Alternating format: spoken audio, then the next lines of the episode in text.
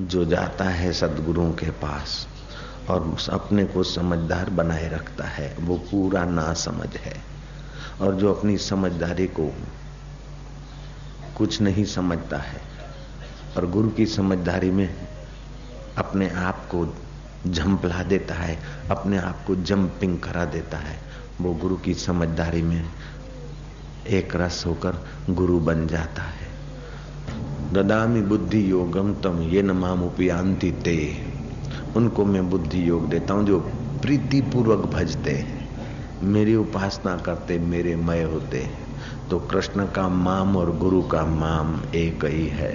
सतगुरु का माम और सत्य स्वरूप ईश्वर का माम एक ही है। सतगुरु का माम और गुरु का माम एक ही है। भगवान भी अगर आखिरी सत्य देना चाहेंगे, आखिरी माम का उपदेश देना चाहेंगे तो उनको भी गुरु की परंपरा के अनुसार ही देना पड़ेगा। साकार भगवान दर्शन देंगे, वरदान दे के चले जाएँगे, लेकिन भगवान और तुम्हारे बीच की दूरी अगर भगवान मिटाना चाहेंगे तो भगवान तुम्हें वही तत्व मसीह के रास्ते का वैदिक ज्ञान का उपदेश देंगे और कहेंगे कि ये मेरी आकृति भी माया विशिष्ट है और तेरा शरीर भी अविद्या विशिष्ट है। वास्तव में तू और मैं एक थे, एक हैं और एक ही रहेंगे। तत्व मसीह सो हम भगवान भी बिना मांगे किसी को तत्व ज्ञान नहीं देंगे। भगवान बेटी दे सकते, बेटा दे सकते, पति दे सकते, पत्नी दे सकते, धन दे सकते, दौलत दे सकते। लेकिन अपने आप को भगवान तब देंगे जब तुम भगवान से, भगवान को ही मांगोगे। और भगवान से जब भगवान को मांगोगे तो भगवान तुमको अपने आप को कैसे देंगे कि भगवान का अपना आपा जो तुम्हारे दिल में धड़कने दिला रहा है, उसका भगवान ज्ञान देंगे। तो वही ज्ञान हमें गुरु भगवान दे रहे हैं तो भगवान को बुलाने का कष्ट और भगवान को आने का कष्ट, उपदेश देने का कष्ट भी गुरुदेव दोनों को छुड़ा देते। न भगवान को कष्ट, न हमको कष्ट। सीधा गुरु ने वो काम कर दिया। सदगुरु मेरा सुरमा करे शब्द की चोट, मारे गोला प्रेम का हरे भरम की कोट। कभी हवे नर अंध है, हरि को कहते और, गुरु को कहते और। हरि रूठे गुरु ठौर है, गुरु रूठे नहीं ठौर। सहजोबाई ने गाया हरि को तजी डारूं गुरु न तजूं। भगवान ने तो हमको संसार में भेजा जीव बनाकर काम, क्रोध, लोभ, मोह, मद, मात्सर्य, ये कचरा व्यवस्था के अनुसार देकर भेजा। लेकिन उस जीव में से ब्रह्म बनाने वाले गुरु हमारा काम, क्रोध, लोभ, मोह, मद, मात्सर्य को बाधित करके, उनको नाथ कर, उनको कंट्रोल करके, नियंत्रित करके और अपने ब्रह्म पद में जगाने वाले गुरुदेव की हम महिमा क्या गाएँगे, कितनी गाएँगे। माँ बाप ने रजवीर से मिलावट वाला शरीर दिया। प्रकृति ने हमको ये पंच भौतिक पदार्थ दिए। भगवान ने हमको मनुष्य देह दिया, लेकिन ये पंच भौतिक पदार्थ और रजवीर से मिला हुआ शरीर तो हमारे लिए मुसीबत का थैला है। इस मुसीबत के थैले में भी मुसीबतों से पार परमेश्वर का साक्षात्कार कराने वाले गुरु परमेश्वर को मेरा बार बार प्रणाम है।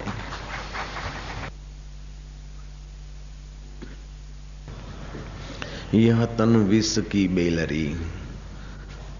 ये शरीर विष की बेल है। जो कुछ बढ़िया कितनी भी चीज़ खाओ, खाद बन जाता है। गंगा जल पियो, पेशाब बन जाता है। मिठाइयाँ खाओ विष्टा बन जाती है। और भी कुछ खाओ तो लीट, थूक, मूत्र और विष्टा ही बनाता है शरीर। ऐसे खाद बनाने वाले फर्टिलाइज़र फैक्ट्री में से भी अगर कोई सत्व निकाल कर हमें ब्रह्म बना देता है तो वो सतगुरु है। और ऐसे सदगुरुओं का आदर माना अपने जीवन का आदर। ऐसे सतगुरुओं का मान माना अपनी असलियत का मान। ऐसे सदगुरुओं की सीख को मानना, माना सिख होना है। जिन्होंने सतगुरुओं की सीख मानी, उनको सिख कहते हैं और फिर सिख परंपरा चल पड़ी। वास्तव में तो यह है कि ब्रह्म ज्ञानियों की सीख जो मानते हैं, वो सिख। और जो, जो सीख नहीं मानते वो भटके हुए मनमुख। इसमें से सिख चले। वाहिगुरु जी की खालसा वाहिगुरु जी की फतेह। है तो जो निखालस है वो वाहिगुरु वाह गुरु कदम कदम पर गुरु को धन्यवाद देने वाले वे लोग धन भागी है। कांटा चुबा के वह गुरु संसार कांटों से भरा ये तो अनुभव करा रहा है। फूल खिले के वह गुरु, ये तेरी रहमत है। कदम कदम पर गुरु और भगवान को जो धन्यवाद देता है, वो गुरु और भगवान के अनुभव को मानो। अपनी ओर आमंत्रित करके आप ही गुरु और भगवान के अनुभव में प्रकट होता जाता है। तेरा भाणा मीठा लागे, तू जो दे रहा है, मीठा है। तेरे फूलों से भी प्यार, तेरे कांटों से भी प्यार, चाहे सुख दे, चाहे दुख दे, हमें दोनों है स्वीकार। क्योंकि देने वाले हाथ, देने वाला दिल, देने वाली मति और देने वाला जो देवता है, वो मेरा गुरु देवता, हमारा पूरा कल्याण चाहता है। भले हमें पता न चले, फिर भी वो हमारा अकल्याण तो नहीं कर सकते। माँ बेटे का अकल्याण नहीं कर सकती, पिता बेटे का अकल्याण नहीं कर सकते, हो सकता है। कि माँ बेचारी जीव दशा में है, पिता बेचारा जीव दशा में है, उनका अल्प ज्ञान, अल्प अनुभव। आवेश में आकर हमारा थोड़ा अकल्याण कर भी बैठे, लेकिन गुरु का पूर्ण ज्ञान, भगवान का पूर्ण ज्ञान है। भगवान जानते कि जीव पराया नहीं है, मेरा स्वरूप है।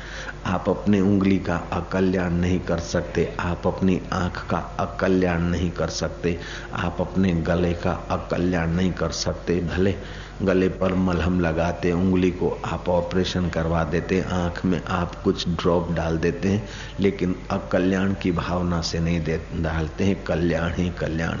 आँख तो प्राकृतिक है, ये शरीर तो पंच भौतिक है। ना समझी से इनका अकल्याण हो सकता है, लेकिन तुम्हारा आत्मा प्राकृतिक नहीं है, परम पुरुष है, और गुरु का आत्मा परम पुरुष है, उसमें अकल्याण की गुंजाइश ही नहीं है।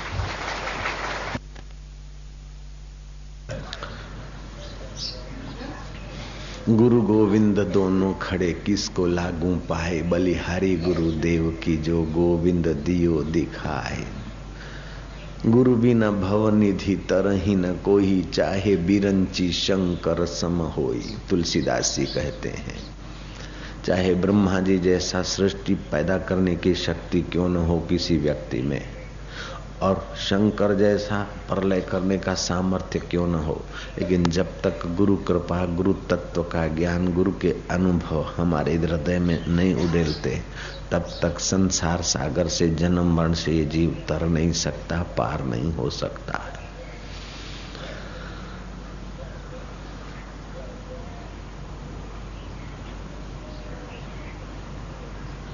जब तक बिके न थे, तब तक कोई मोल न था। अब बिक गए तो हम स्वयं अनमोल हो गए। गुरुदेव, तुम्हारी जय। हमारा आनंद अनमोल हो गया। हमारा ज्ञान अनमोल हो गया।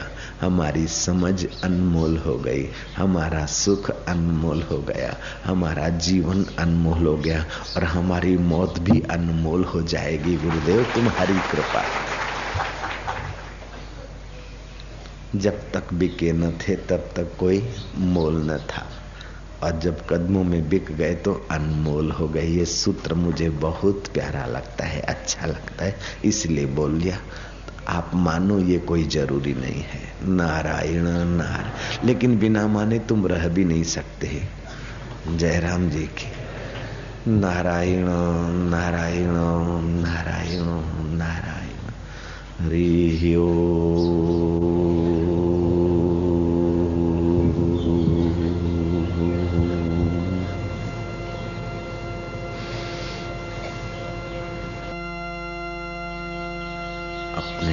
बटालियन को, जिसको मरना कबूल हो, वे पाँच जवान आगे आ जाए।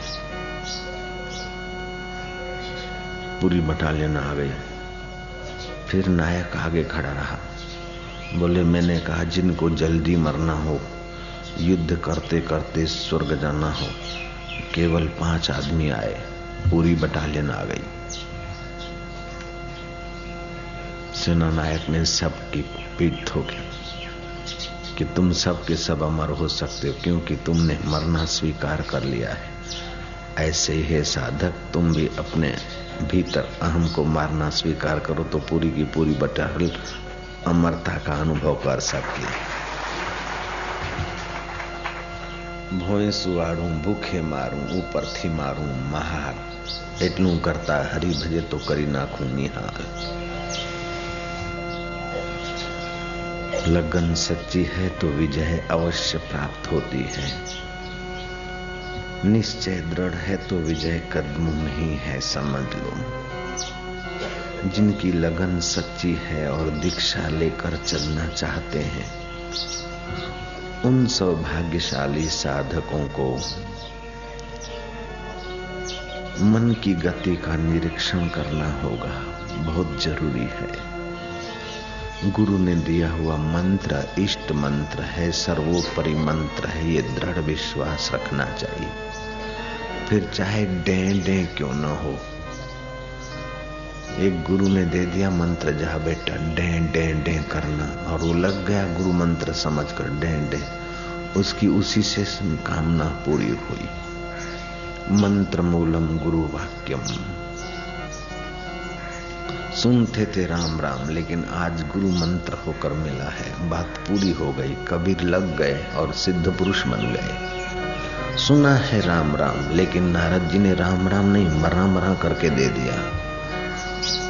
और लग गए तो बालिया लुटारा में से वाल्मीकि ऋषि बन गए। अपनी बुद्धि को आकाश की नाई व्यापक बना।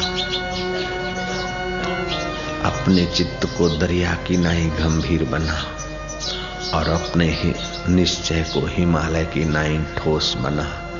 फिर देख साधक, सिद्धिर भवती कर्म जा इन कर्म करने से तुझे सिद्धि प्राप्त होगी और ये अष्ट सिद्धि नवनिधि नहीं आत्म सिद्धि अष्ट सिद्धि माइक है, नवनिधि भी माइक है, समय पाकर क्षीण हो जाती है। लेकिन आत्म सिद्धि को तो महाप्रलय भी कुछ छू नहीं सकता। तैतीस करोड़ देवता विपरीत खड़े हो जाए, फिर भी तुम्हारी आत्म सिद्धि नहीं छीन सकते आत्मज्ञान नहीं छीन सकते। मैंने तुमको ये गुलाब दिखाया। तुमको इस गुलाब की माला का ज्ञान हो गया। अब मैं गुलाब को छुपा सकता हूँ, अदृश्य कर सकता हूँ, लेकिन इसका ज्ञान तुमसे छीन नहीं सकता हूँ। मैं खुद भी ऐसे ही आत्मसिद्धि माना आत्मज्ञान। एक बार आत्मज्ञान हो जाए तो फिर उसका अज्ञान कभी नहीं होता, कभी नहीं होता। सिद्धियाँ मिल जाए, समय पाकर सिद्धियाँ क्षीण हो जाती। धन मिल जाए, समय पाकर धन छूट जाता है। पत्नी मिल जाए, पति मिल जाए, समय पाकर छूट जाते हैं। यश मिल जाए, समय पाकर चला जाता है। आप यश भी समय पाकर चला जाता है, लेकिन आत्मा का ज्ञान कभी नहीं जाता, कभी नहीं जाता। इसलिए महाप्रलय भी उसको छू नहीं सकता। वह आत्म सिद्धि पाने की जिज्ञासा रखने वाला, अगर तेरा इरादा पक्का है, यकीन पक्का है तो तू अपने जीवन में इन बातों को ज़रूर उतारेगा। गुरु मंत्र, इष्ट मंत्र, माला, इनका आदर करेगा। इन्हें जहाँ तहां नहीं भूलेगा, जहाँ तहां नहीं रखेगा। जिस माला से जप करता है, उस माला को साधारण मत समझ। कभी कभार किसी दुर्भाग्य से माला टूट जाए, उसका दाना कहीं चला जाए तो नई माला लेकर उसको तोड़, तेरे जप वाली माला में दाना मिला दे। जिस पर तूने गुरु मंत्र जपा है, इष्ट मंत्र जपा है, उसका दाना दाना इष्ट है। उसका जर्रा जर्रा उस मंत्र प्रभाव से पवित्र है, पावन है। दूसरी बात निश्चित समय पर ध्यान में बैठा कर निश्चित जगह पर ध्यान पर बैठा कर इससे निश्चित समय बैठने से तेरा मन अपने आप ध्यान की तरफ़ माहिल होगा, जप के तरफ़। और निश्चित जगह पर करेगा तो उस जगह पर बैठने से ही जप अपने आप होने लगेंगे। वाइब्रेट हो जाएगी जगह। अगर निश्चित जगह नहीं मिलती मुसाफरी में, अपना नियम कर लो। लेकिन घर में ऐसी एक जगह बना लो कि वहाँ जप ही करना है, ध्यान ही करना है। संसारी कचरा पट्टी वहाँ नहीं जानी है। ऐसा कमरा बना दे हिमालय में, कौन सी गुफाओं में तुम जाओगे? तीर्थों में आजकल कैसे कैसे लोग घुस गए हैं, मैं खूब सारे अनुभव कर बैठा हूँ। अब तो तुम अपने घर में ही तीर्थ बना लो, अपने गाँव में ही तीर्थ बना लो। अपने दिल में ही तीर्थ बना लो। कभी कभार तीर्थ में जाओ, सावधान होकर तो हम सहमत है, हमारी मना नहीं है। लेकिन आत्म तीर्थ में आना, पहले के जमाने में तीर्थों में इसीलिए जाया जाता था कि खुला वातावरण, घर की हामा तू तुम्हें से दूर, और कोई तीर्थ में स्नान करके एकांत में रहने वाले साधु, संत, महापुरुषों का सत्संग मिल जाता। उनका मार्गदर्शन मिल जाता जीवन की दिशा मिल जाती दीक्षा मिल जाती थी। अब उन तीर्थों में ऐसे सदगुरुओं को खोजना बड़ा कठिन हो गया है कि उन महापुरुषों का लबास पहनकर बहुत सारे क्रिमिनल लोग भी घुस गए। बहुत सारे क्रिमिनल लोग, चिटर लोग भी घुस गए। इसलिए सतगुरु की खोज तीर्थों में ही नहीं, सतगुरु की खोज सच्चे हृदय से करो, फिर हो सकता है तीर्थ में मिल जाए, अथवा जहाँ मिले वो भूमि तीर्थ है हमारे लिए तो। मेरे लिए तो नैनीताल का जंगल महातीर्थ है। घर छोड़कर गया,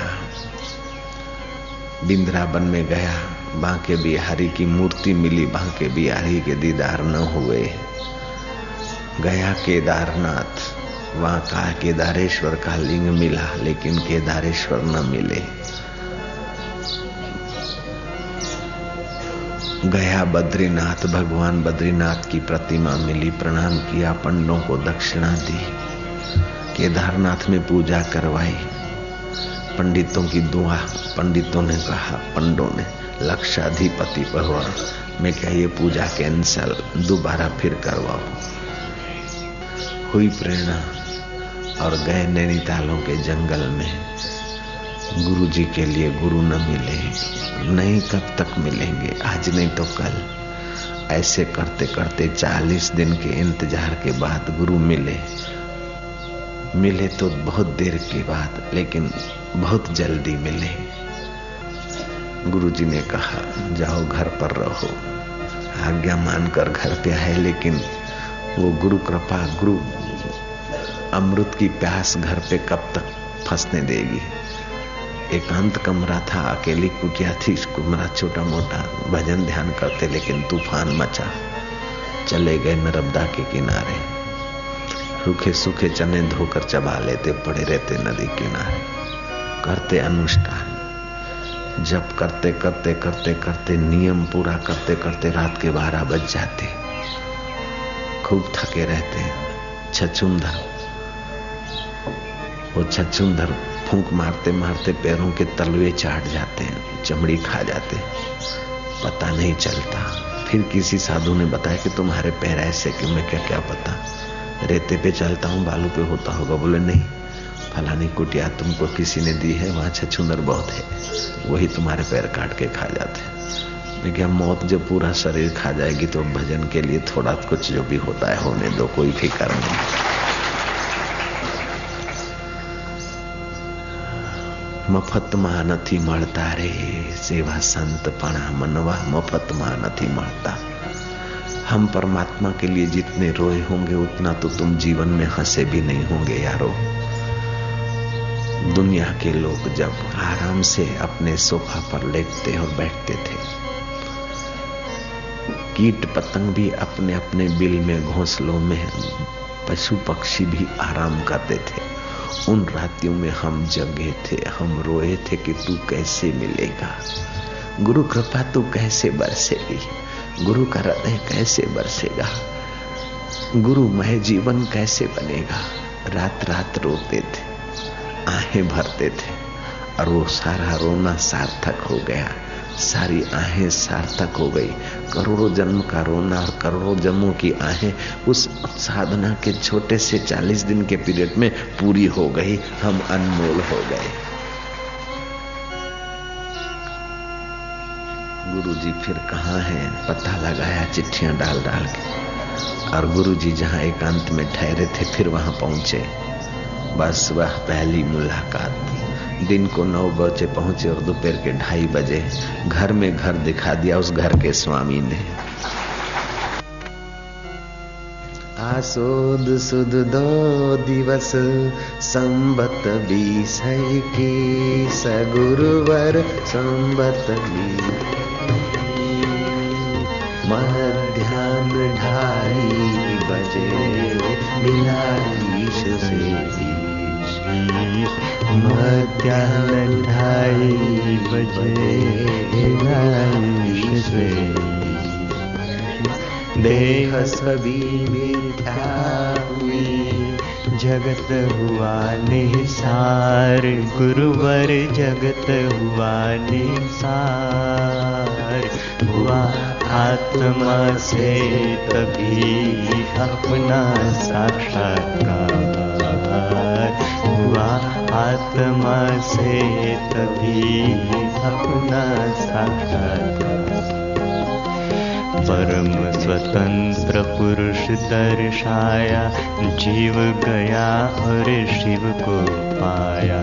जान लिया हूँ शांत निरंजन, लागू न कोई बंधन, यह जगत सारा है नश्वर। मैं ही शाश्वत एक अनश्वर। दीद दो पर दृष्टि एक है लघु गुरु में वही एक है। सर्वत्र एक किसे बतलाए सर्वव्याप्त कहाए जाए? अनंत शक्ति वाला विनाशी, रिद्धि सिद्धि उसकी भाते सारा ही ब्रह्मांड पसारा, चले उसकी इच्छा अनुसारा। यदि वह संकल्प चलाए मुर्दा भी जीवित हो जाए हरि ओम हरि ओम हरि ओम हरि ओम हरि ओम हरि ओम हरि ओम हरि ओम हरि ओम हरि ओम हरि ओम हरि ओम हरि ओम ब्राह्मी स्थिति प्राप्त कर कार्य रहे ना शेष गुरुवर कार्य रहे ना शेष मोह कभी ना ठग सके, इच्छा नहीं नवलेश मोह कभी ना ठग सके, इच्छा नहीं नवलेश पूर्ण गुरु कृपा मिली, पूर्ण गुरु का ज्ञान गुरुवर पूर्ण गुरु का ज्ञान। आँसू मल से हो गए साई आशाराम आँसू मल से हो गए साई आशाराम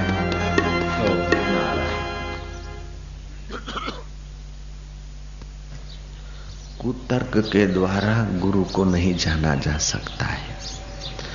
तर्क के द्वारा भी गुरु को नहीं जाना जा सकता है। तर्क के द्वारा भगवान को गुरु को या गुरु मंत्र को नहीं पहचाना जाता। गुरु मंत्र को जानना है, गुरु तत्व को जानना है तो उसमें भक्ति चाहिए, श्रद्धा चाहिए, सातत्य चाहिए।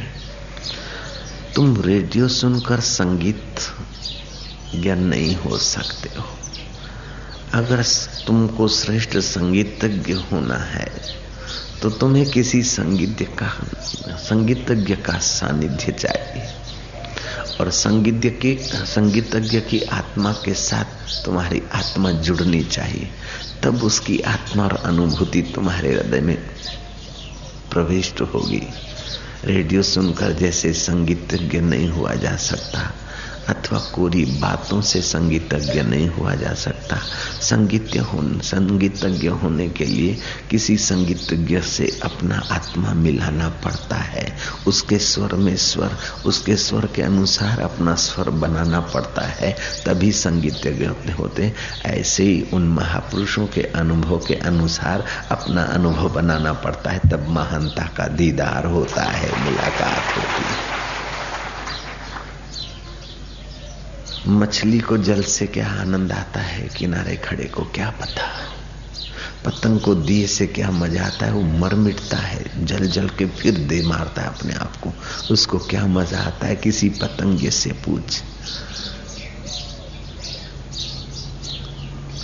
मक्खी होगी तो दिया जलने पर भाग जाएगी और पतंग होगा तो भागता हुआ आ जाएगा।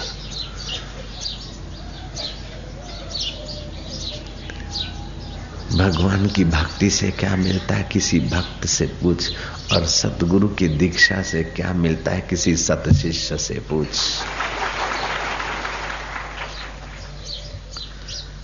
तो जब दीक्षित हो, गुरु मंत्र मिले तो इन बारह बातों को ठीक से समझ लेना चाहिए। एक बात तो इष्ट मंत्र और माला, उसका आदर हो माला का और इष्ट मंत्र गुप्त रखे। दूसरी बात, निश्चित समय पर, निश्चित जगह पर ध्यान, भजन और नियम करें। तीसरी बात, सुव्यवस्थित आसन होना चाहिए। विद्युत का अनकंडक्ट हम जब भजन ध्यान करेंगे तो एक प्रकार की सात्विक ऊर्जा, सात्विक बिजली हमारे शरीर में प्रकट होती है। जो वात, पीत, कफ के दोषों को दूर करके हमारे शरीर को स्वस्थ और मन को प्रसन्न रखने में काम करती है। लेकिन भजन करते हैं और अर्थिंग मिले ऐसे आसन पर बैठकर करते हैं तो वह हमारी विद्युत अर्थिंग में नष्ट हो जाती है। बारह बारह साल बीस बीस साल से लोग भजन करते हैं, नंगे पैर तप करते हैं। ठीक है, धन्यवाद दे देंगे, हमें कोई घाटा नहीं, कोई टोटा नहीं धन्यवाद देने का। लेकिन पूर्णता का अनुभव नहीं होता। इसलिए बिखरान को ध्यान में दें। बिखरान पर ध्यान रखें। हमारी साधना की ऊर्जा साधना की शक्ति बिखरे नहीं। तो आसन ऐसा होना चाहिए युद्ध के मैदान में कृष्ण ने आसन की बात नहीं छोड़ी। चैलाजी न कुशोतरम तत्रेव एकाग्रह मन कृतवा जत चित्तेन्द्रिय क्रिया उपवेश आसन योगो भवती दुखा। ये सारी बातें महापुरुषों के निकट रहने से, उनके अनुरूप होने से, वो धैर्यवान कैसे हैं, उनमें सामर्थ्य कैसे है, उनमें प्रसन्नता कैसी, उनमें निश्चय बल कैसा है और वस्तु और व्यक्ति को परखने की कला ही कहीं से कहाँ से आई? ये सब उनके साथ जब आत्मीयता होती है, उनके साथ सच्चा हृदय का भाव जुड़ता है और जब कछु काल करे सत्संगा, कुछ समय रहे और सत्पुरुषों का संग करे, तभी ये चीज़ें मिलती हैं। कोई ढेर रुपए लेकर बाज़ार में जाओ और चलो खरीद के आओ ब्रह्म ज्ञान सूचनाएँ मिल सकती है ब्रह्म ज्ञान की पोथी मिल सकती है, लेकिन ब्रह्म ज्ञान का अनुभव तो ब्रह्म ज्ञानियों के चरणों में ही मिलता है और जगह कहाँ मिले। तो तीसरी बात यह कि हमारा आसन ऐसा होना चाहिए कि विद्युत का अनकंडक्ट, अर्थात अर्थिंग ना मिले ऐसा आसन। चौथी बात हम आसानी से बैठ सके। बैठने में हमको टेंशन न हो, अथवा माला जपने में ऐसा वैसा हमको टेंशन न हो, सहज में बैठ सके। और बैठते समय रीढ़ की हड्डी सीधी, अगर दब के, दबा हुआ, झुका झुका हुआ बैठेंगे तो वो जो ऊर्जा का, एनर्जी का प्रभाव प्रभाव ऊर्धगामी होना चाहिए उसमें बाधा आएगी, मन दौड़ेगा, आलस्य आएगा, निद्रा आएगी, अथवा उठ के भाग जाने का विचार आएगा। इसलिए टट्टार आसन, वैसे तो सब समय रीढ़ की हड्डी सीधी करके बैठना चाहिए। मैंने सुना है, नेपोलियन बोनापार्ट अपने आदमियों को भेजता जहाँ युद्ध करना है, वहाँ की सर्वे करो। वहाँ के नगरवासी और वहाँ के फौजी टट्टार बैठते कि झुक के बैठते? अगर झुक कर जीते हैं, झुक कर बैठते चलते हैं तो उनको जीतना आसान है। लेकिन वो टट्टार बैठते तो वहाँ ज़्यादा मेहनत लगेगी। और ऐसे किस व्यक्ति से भिड़ना है, उसका उठ बैठ और खान पान और उसके दोस्त और रिश्ता नाता और संबंध कैसे हैं, ये देखकर फिर भिड़ना पड़ता है। जयराम जी की। व्यवहार में भी जो भी कुछ होता है ना तो किससे आप बात कर रहे हैं? आपका नाम, आपका परिचय। तो नाम और परिचय से पता चलता है कि इसके साथ कैसा व्यवहार होना चाहिए।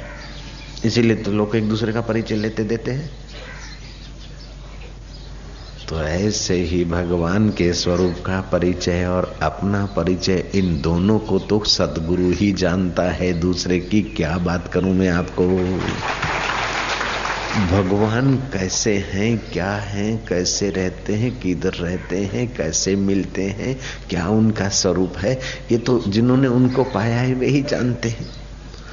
और जीव की हालत क्या है, वो तो जीव भाव से कैसे साधना होता है, क्या रुकावटें आती हैं, वो यात्रा करके गुजरे हुए हैं।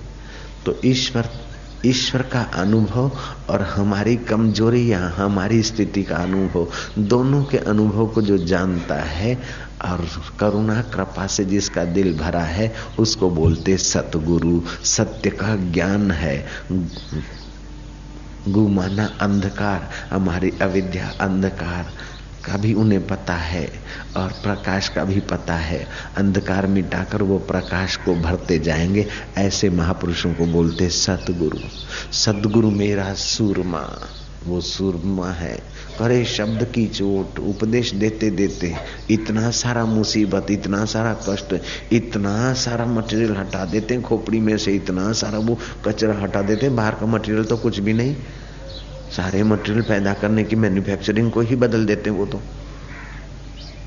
और बिना शैल्य क्रिया किए बिना ऑपरेशन के, बिना टैबलेट टॉनिक दिए, केवल वाणी मात्र से हमें निरोग बना देते हैं। बड़े में बड़ा रोग है जन्म मरण। अशांत, जरा जरा बात में दुखी होना, जरा जरा बात में आकर्षित होना, जरा जरा बात में भयभीत होना। ये सारे रोग वो वाणी के द्वारा हमारे हटाकर दूर कर देते हैं। इसलिए वह सूरमा है, शब्द की चोट करते हैं। मारे गोला प्रेम का। शब्द की चोट तो करते हैं, लेकिन अंदर में प्रेम होता है, करुणा से भरा हुआ दिल होता है। तो चौथी बात यह है कि व्यवस्थित आसन। पांचवी बात है कि जब ध्यान भजन करते हैं तो आप पूर्व के तरफ़ या तो उत्तर के तरफ़ मुँह करके ही करें। तो इससे ध्यान भजन में सात्विकता बढ़ेगी। भोजन करें तो दक्षिण मुख भोज होकर भोजन न करें, मृत्यु जल्दी आएगी। मतलब प्राण शक्ति कमज़ोर रहती कहने का मतलब। शयन करे तो दक्षिण के तरफ़ और पूर्व के तरफ़ सिर रख कर। करें तो ये पांचवी बात के उत्तर और पूर्व के तरफ़ ही मुँह करके ध्यान भजन अपना नियम करना चाहिए। लेकिन ये बात सत्संग के समय यहाँ गुरु के सामने बैठे तो गुरु अगर दक्षिण के तरफ़ बैठे तो आपका मुँह उधर ही होगा। तो उसमें वहाँ संशय, वहाँ तो गुरु तत्व का अपना कायदा चलता है। जयराम जी की।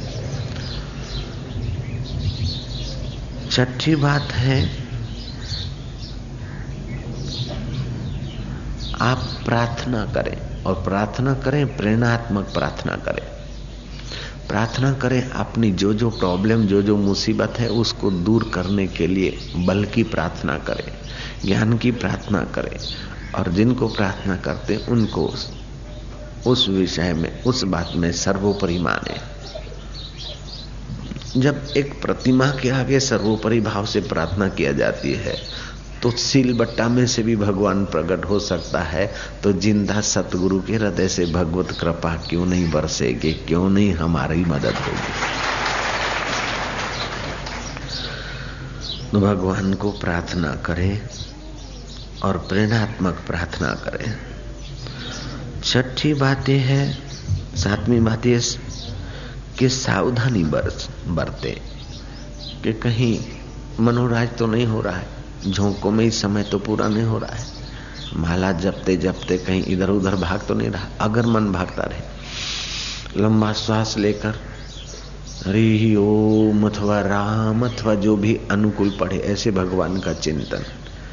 उच्चारण करें। जैसे घंटनाद करने से मन की इधर उधर बिखरी हुई वृत्ति हट जाती और फिर दर्शन करते हैं तो बीच में गैप मिलती ऐसे ही कभी कभी ऐसा उच्चारण, ऐसा चिंतन करे ताकि मन की भाग दौड़ की जो धारा है, वो रुक जाए और उसमें भगवत भाव बने।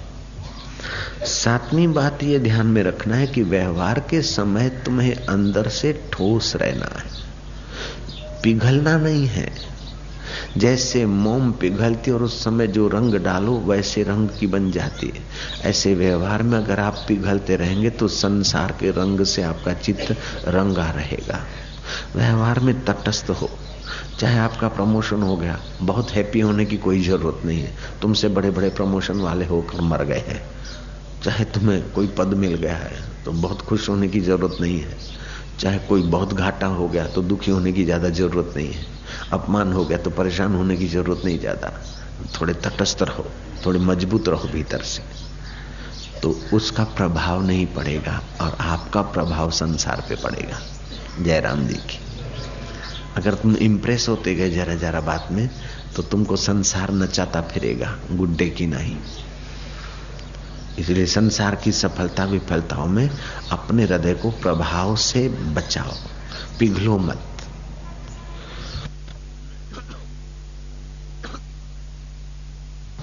और साधन भजन करते समय पिघले बिना रहो मत। चित्त जितना पिघला रहेगा, द्रवित रहेगा, उतना ही साधन भजन का भगवत भाव का रंग उस पर चढ़ेगा और चित्त भगवतमय हो जाएगा, साधनमय हो जाएगा, ध्यानमय, ज्ञानमय, प्रेममय चित्त होने लगेगा। आठवीं बात यह है कि आप जब उच्चारण करें तो मंत्र का उच्चारण स्पष्ट करें और मंत्र के अर्थ में अपने चित्त को लगाएँ। उसी का ऐसा ही भाव बनाए। नौवीं बात, जप माला आदि करते हो, अगर उब गए हैं तो थोड़ी उसमें वैरायटी लाओ। जपते जपते उब गया, मन नहीं लगता तो ज़ोर ज़ोर से जपो। कोई नहीं है तो ज़ोर ज़ोर से मंत्र जपो। अगर कोई है तो फिर आम मंत्र का जप करके थोड़ा कीर्तन करो। थोड़े दस पाँच श्वास लिए और छोड़े, मूड बदल जाएगा। अगर क्रोध भी आ जाता है उस समय दस पाँच श्वास लिए और श्वास की रिधम बदला तो क्रोध पे कंट्रोल हो जाएगा। अगर सेक्सी विचार आते हैं और बचना है, फिर भी गिर जाते पानी की तीन आचमन लो, हाथ पैर धो लो, पंजों पर थोड़ा जंपिंग करो और सांस की रिधम बदलो। हृदय को भगवान भाव से बदला। तो जो बारह बारह साल काम से, क्रोध से, युद्ध करते करते लोग हारे और मरे, उस युद्ध में आप आसानी से सफल भी हो सकते हैं। ये बारह बारह साल तो क्या बारह बारह जन्म तक भी लोग करते करते बेचारे फिसले जाते हैं। और सत्संग में हमको ऐसे ही मुफ़्त में एक टेक्निकें मिलती। हम क्या इसका बदला चुकाएँगे? क्या देंगे? राजा जनक गिर पड़े गुरु के चरणों पे। मेरा राज्य पाठ आपको अर्पण करता हूँ, लेकिन ये तो नश्वर है, आप नाराज़ न होना। मेरी पत्नी और मेरे पुत्र सहित मैं आपको अर्पित हो रहा हूँ। फिर भी ये हाड़ मास के शरीर हैं। मेरा खजाना आपको अर्पित कर रहा हूँ। लेकिन ये भी नश्वर भोग देने वाला है। गुरुदेव, आपने तो शाश्वत चीज़ दी है। भला शाश्वत चीज़ का बदला नश्वर चीज़ों से कैसे चुका सकता हूँ? फिर भी न दू तो निगुणा हूँ, इसलिए कृपा करके फूल नहीं तो ये फूल की पखड़ी, मेरा राज्य, मेरी पत्नी, मेरा पुत्र, मेरा परिवार और मैं आपको अर्पित होता हूँ। गुरुदेव, आप इनकार मत करना, कृपा करके स्वीकार करना। नौवीं बात जप में विविधता। दसवीं बात यह है कि जप करते करते ध्यान करें। भगवान यहाँ गुरु या जिसमें पीरती है, उनके आगे आँखें एक टक लगाकर उनके चरणों से लेकर घुटनों तक, घुटनों से लेकर नाभि तक, नाभि से लेकर वक्षस्थल और धीरे धीरे अभ्यास बढ़ाकर उनके मुखमंडल को अथवा तो जो भी मुखमंडल या नेत्र जहाँ भी हमारा चित्त ठहरता है, उनको एक टक देखें, एक टक। पाँच मिनट, एक टक देखें। फिर आँखें बंद करके उसी मूर्ति को, उसी रूप को, उसी वस्तु को अगर त्राटक करते हो तो एक कागज़ पर कोई गोल रुपया जितना बिंदी बना दी उस उस गोल आकार बना दिया, उसमें येलो कलर भर दिया, बीच में एक टपकी कर दी स्याही की। उसी को देखो। और आँखें बंद करके वही दिखे। बाद में आँखें खोल कर वही दिखे दिखे दिखे तो वो येलो कलर और बिंदी दोनों गायब हो जाएगा, प्रकाश प्रकाश होने लगेगा। ये त्राटक की विद्या है। एकाग्रता के लिए ये भी किया जा सकता है, और भी कई उपाय हैं। तो जो भी करते हो मतलब उस समय मन लगा और मन नहीं लगता है तो उच्चारण दीर्घ करो, मन का मूड बदलो और फिर लगाओ उसको। अगर दीक्षा के समय शांभवी दीक्षा बरसी और तुमने झेल ली अथवा तुमने श्रद्धा भक्ति रख ली तो शांभवी दीक्षा का बीज कभी न कभी उभरेगा। तुम बैठोगे, तुम्हें त्राटक करना नहीं पड़ेगा, एक नज़र लगानी नहीं पड़ेगी। ऐसे ही तुम बैठोगे और मूवमेंट होने लगेगा। कभी हंसना होगा, कभी रोना होगा, कभी प्रकाश दिखेगा, कभी तुम उड़ते हो, ऐसा महसूस होगा। कभी तुम धरती में गड़े जा रहे हो, ऐसा भी होगा। कभी तुम ऐसे, अब कितना वर्णन करूँ, बहुत अलग अलग अनुभव होने लगते और साधन भजन के समय अगर शरीर में खूब तपन और बुखार आ गया तो देखना वो बुखार है या कुंडली शक्ति वो ऊर्जा जगी है, उस आद्य शक्ति की तपन है शरीर के रोगों को मिटाने के लिए। अगर वो साधना से हुआ है तो इंजेक्शन कैप्सूल की शरण जाना नहीं है, शांत होकर भीतर से ही उसका इलाज खोजना है और मिल जाता है। जिनका शरीर पतला, डुबला है और बहुत भावुक है कभी खाया न खाया और खूब प्राणायाम किए, खूब जप किया। और सपंदोष हुआ है अथवा स्त्री संग भी है तो ऐसे लोगों को एक खतरा होने की संभावना है। हालाँकि यहाँ नहीं होता, मैं बड़ी सावधानी बरताता हूँ, लेकिन कभी कभी कहीं कहीं ऐसा खतरा हो सकता है और कहीं कहीं होता भी है। दिमाग में खुशकी चढ़ जाती। खाने पीने का ठिकाना नहीं। खाली पेट चाय पिया है अभी यहाँ पूर्व काल में। तो वीर्य ग्रंथि भी कमज़ोर है। अनजाने अनजाने धातु क्षय होता है और भावुक भी है। दीक्षा ले ली और गुरु मंत्र जपते रहे, कीर्तन करते रहे, खूब करते रहे, खूब प्राणायाम करते रहे। तो एकदम स्पीड करने के कारण जैसे स्कूटर या गाड़ी अनबैलेंस हो जाता है, ऐसे ज्ञान तंतु अनबैलेंस हो जाते खुशकी चढ़ जाती। तो अगर खुशकी चढ़ जाती है लाखों लाखों में कभी कहीं एक ऐसी घटना हो सकती। तो खुशकी चढ़ गई तो शॉक्स दिलाने की ज़रूरत नहीं, वो पागल नहीं है। उसके पुराने संस्कार जो नहीं, स्पीड से बाहर निकल रहे। तो अब क्या करना है कि ऐसे व्यक्ति को सलाह देनी है कि भाई, भक्ति करते करते भी ऐसा होता है। उपवास व्रत करते करते और कईयों को ऐसा होता है, दीक्षा नहीं लिया है, तभी भी कईयों को ऐसा हो सकता है।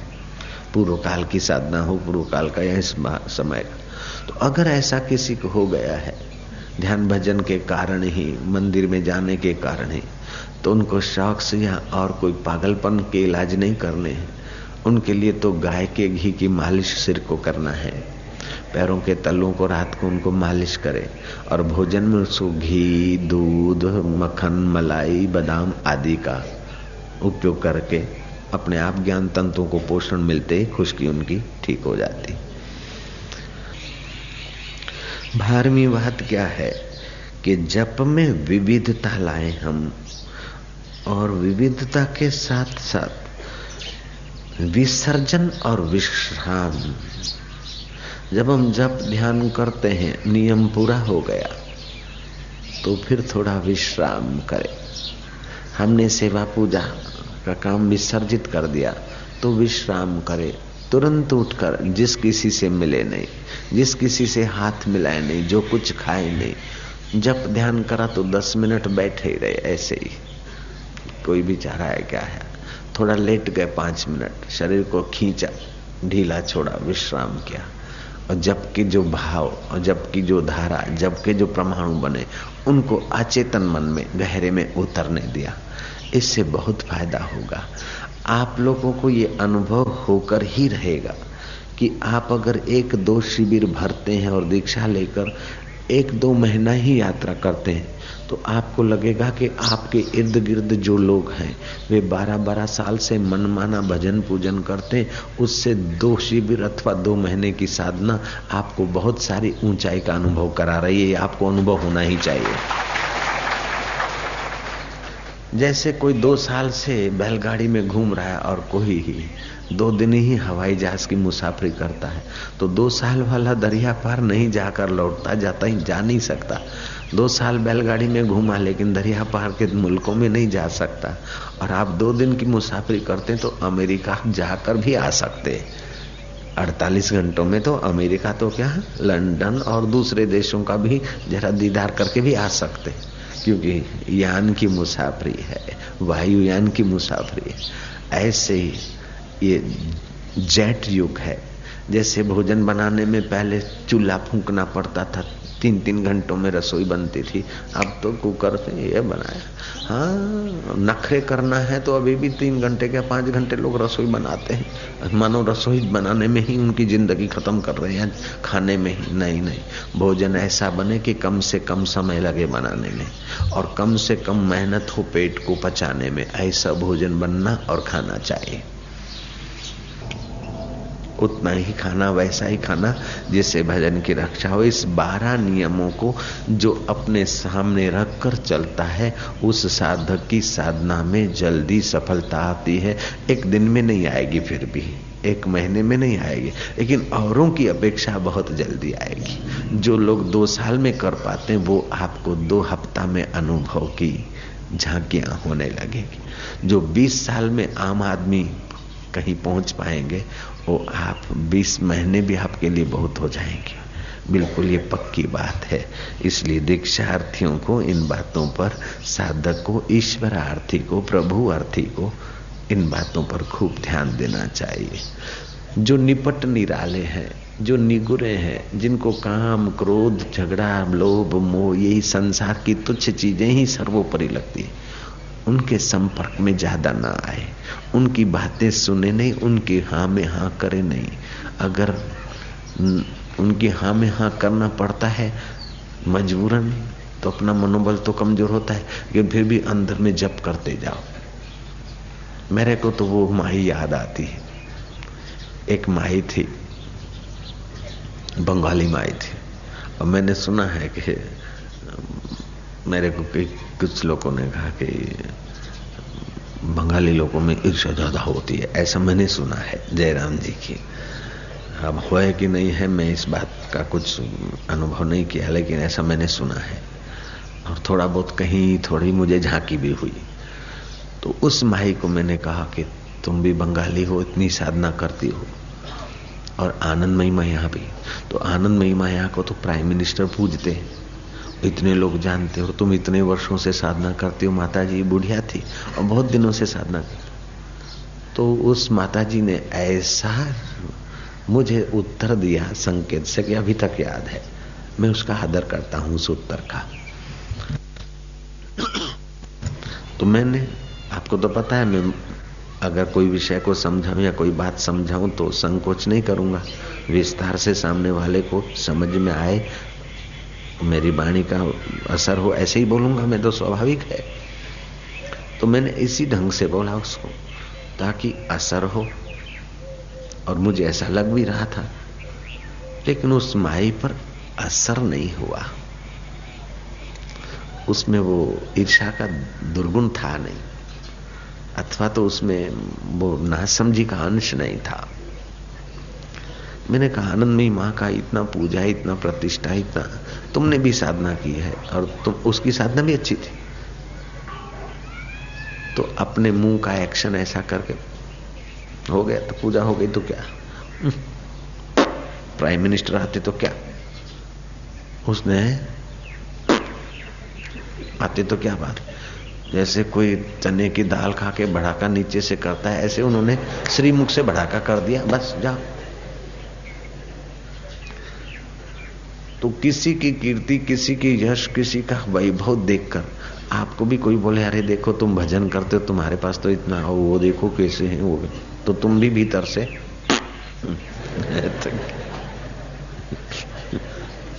आखिर तो सब फूस है।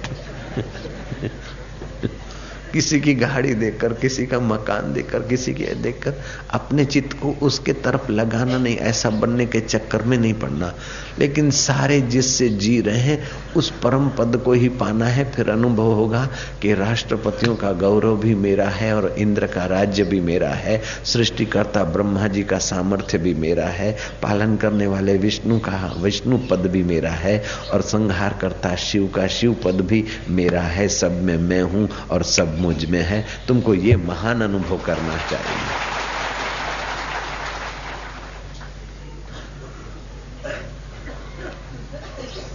एक विचार ने मेरे को बहुत सताया।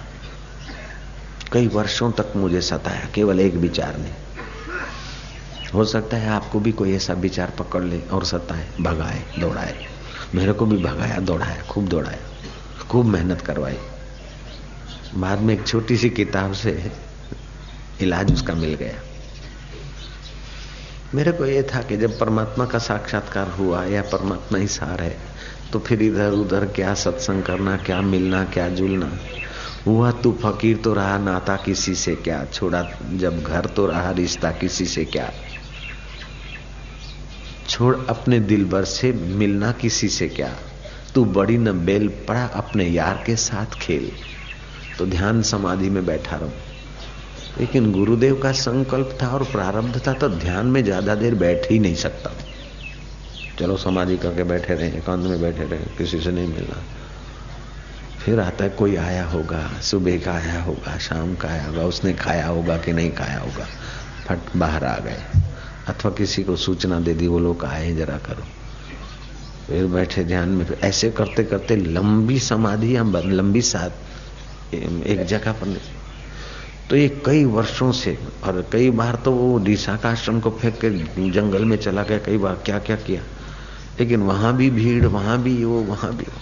अब यहाँ से कहीं भी जाता हूँ, एकांत के लिए, अमेरिका गया एक बार, एकांत के लिए ही गया था। चौदह हज़ार बीघा ज़मीन है बापू। आपको जहाँ भी रहना हो, हम बना देंगे। और गए देखने को उस व्यक्ति ने कहा कि हज़ार आदमी आपके शिष्य भक्त रह सके, ऐसा मैं एयर कंडीशन हाउस भी बना के आपको अर्पण कर सकता हूँ। आप अगर हाँ बोलते तो। वहाँ भी हमारा चित्त नहीं माना। फिर वो पुस्तक आई था तू कोई ने ध्यान हसे तो तेनु प्रारब्ध तेवू हसे। कोई एकांत में महापुरुष समाधि में रहता है तो उनका प्रारब्ध ऐसा है, और हमारा लोग कल्याण का प्रारब्ध है, अब झगड़ना क्यों? ठीक है, चलने तो जो चलता है। गुरु ने सौंपा हुआ है संकल्प है तो जो होता है उन्हें तो अब क्या करें? कितना इन छो, इनको भाग छोड़ छोड़ के भागेंगे कितना भागेंगे जहाँ भागते पूनम पूनमिया पीछा करते कहीं पूनम पूनमिया पीछा करते तो कोई मंगल पीछा करते तो कोई बुधवार वाले पीछा करते हाँ एक विचार को पकड़ रखे उसको किसी किसी भी कीमत में नहीं छोड़े। ईश्वर को पाना है इसी जन्म में। मुक्ति का अनुभव करना है इसी जन्म में। मौत आकर हमें लाचार करके मार के जहाँ कहीं धकेल दे, प्रकृति जहाँ कहीं हमको फेंक दे जन्म लेने के लिए, ऐसा नहीं। हमारा संकल्प के अनुसार ही होके रहेगा। इतना तो अपना बल रखना चाहिए। चाहे ब्रह्मा जी आके कह दे कि तुम्हारा जन्म मरण होगा, हम कहेंगे, दादाजी तुम आराम करो, तुम्हारी बात हम कभी नहीं मानेंगे। इतना तो पक्का है ये बात जी, एकदम फिर सब नहीं, चलो। બાપુને કહી દિયા था તું કોઈને ધ્યાન હશે તો તેનું પ્રારબ્ધ તેવું હશે તો ચાલો આપણે લગ્નમાં જઈએ અને ખાવાનું હશે તો ખાઈએ એમાં શું ના ऐसा उल्टा मत लेना भांजे नारायण हरि नारायण हरि नारायण हरि जब तक बिके न थे तब तक हमारा कोई मूल्य नहीं था अब तेरे कदमों में गुरु बिक गए अनमोल हो गए हरि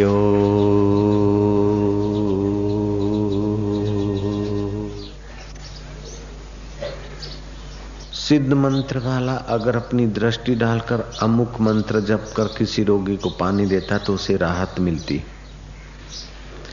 लेकिन मंत्र केवल शरीर के रोग मिटाने के लिए ही नहीं मंत्र तो शरीर के रोग को, मन के रोग को, बुद्धि के रोग को निवृत्त करके, जन्म मरण के रोग को भी मिटाने का सामर्थ्य रखता है। जपात सिद्धि जपात सिद्धि, मंत्र में सातत्य होना चाहिए।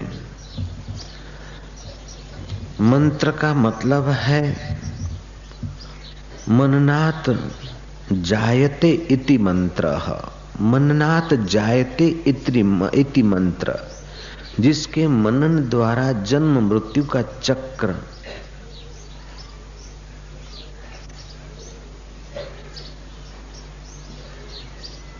से त्राण हो जाए, जन्म मरण के चक्र से त्राण मिले, वह मंत्र है। मंत्र का ऋषि होता है, मंत्र का बीज होता है, मंत्र का माता, मंत्र का देवता और मंत्र की शक्ति और मंत्र का कीलक इस विधि समझने वाले के द्वारा और इसी विधि से जप करने वाले के द्वारा मंत्र में विशेष प्रभाव, विशेष शक्ति का प्रागट्य होता है। हमारे ऋषियों ने तो मंत्र बल से तो कल्पना तीत लाभ उठाए हैं, सिद्धियाँ पाई, शक्तियाँ पाई। करदम ऋषि ने अपने मांत्रिक योग शक्ति से वायुयान बना लिया योग बल से। और वो हवा में उड़े, जल पर भी चले, और धरती पर भी रहने के काबिल है और उस मंत्र, योग मंत्र शक्ति के प्रभाव से करदम ऋषि ने देवहूति को संसार के अनुभव कराए। और उसी हवाई जहाज़ में रहे। उसमें घर भी था, गुसलखाना भी था, रसोई घर भी था, स्विमिंग पूल भी था। और उस जहाज़ में, उस वायुयान में ऐसी व्यवस्था थी कि पक्षी किलहोल कर रहे हैं। और वे योग बल से बने हुए पक्षी को सत्य समझकर बाहर के पक्षी आकर उनके साथ किलहोल करते थे। और वह या वायुयान श्रीमद भागवत में लिखा है। वह वायुयान तुम्हारे इस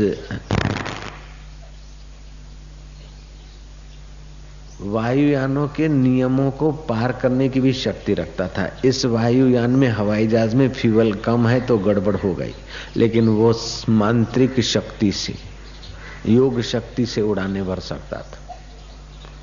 फ्यूल के टैंकर नहीं बुलाने पड़ते थे ऋषि को। मांत्रिक शक्ति में राजसी मांत्रिक शक्ति, तामसी मांत्रिक शक्ति और सात्विक मांत्रिक शक्ति। जैसे मारिच मृग बन गया, ये मांत्रिक शक्ति है। जयराम जी की। पूतना चिंतन से सुंदरी बन जाती है। और यशोदा जैसी को धोखा दे सकती है।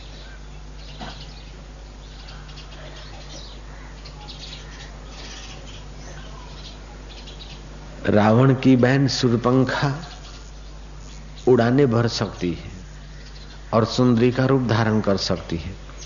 तो मंत्र में जितनी एकाग्रता होती है, अर्थ में जितना चित लगता है, उतना मंत्रिक सूक्ष्म शक्ति गजब का काम करती है।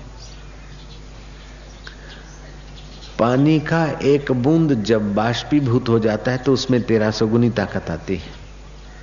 ऐसे ही मंत्र से जब हमारा मन सूक्ष्म आता होता है तो उसमें अनंत शक्तियाँ और अनंत सर्जन का सामर्थ्य आ जाता है। इसलिए मंत्र दीक्षा को अथवा गुरु मंत्र को, भगवत मंत्र को साधारण नहीं समझे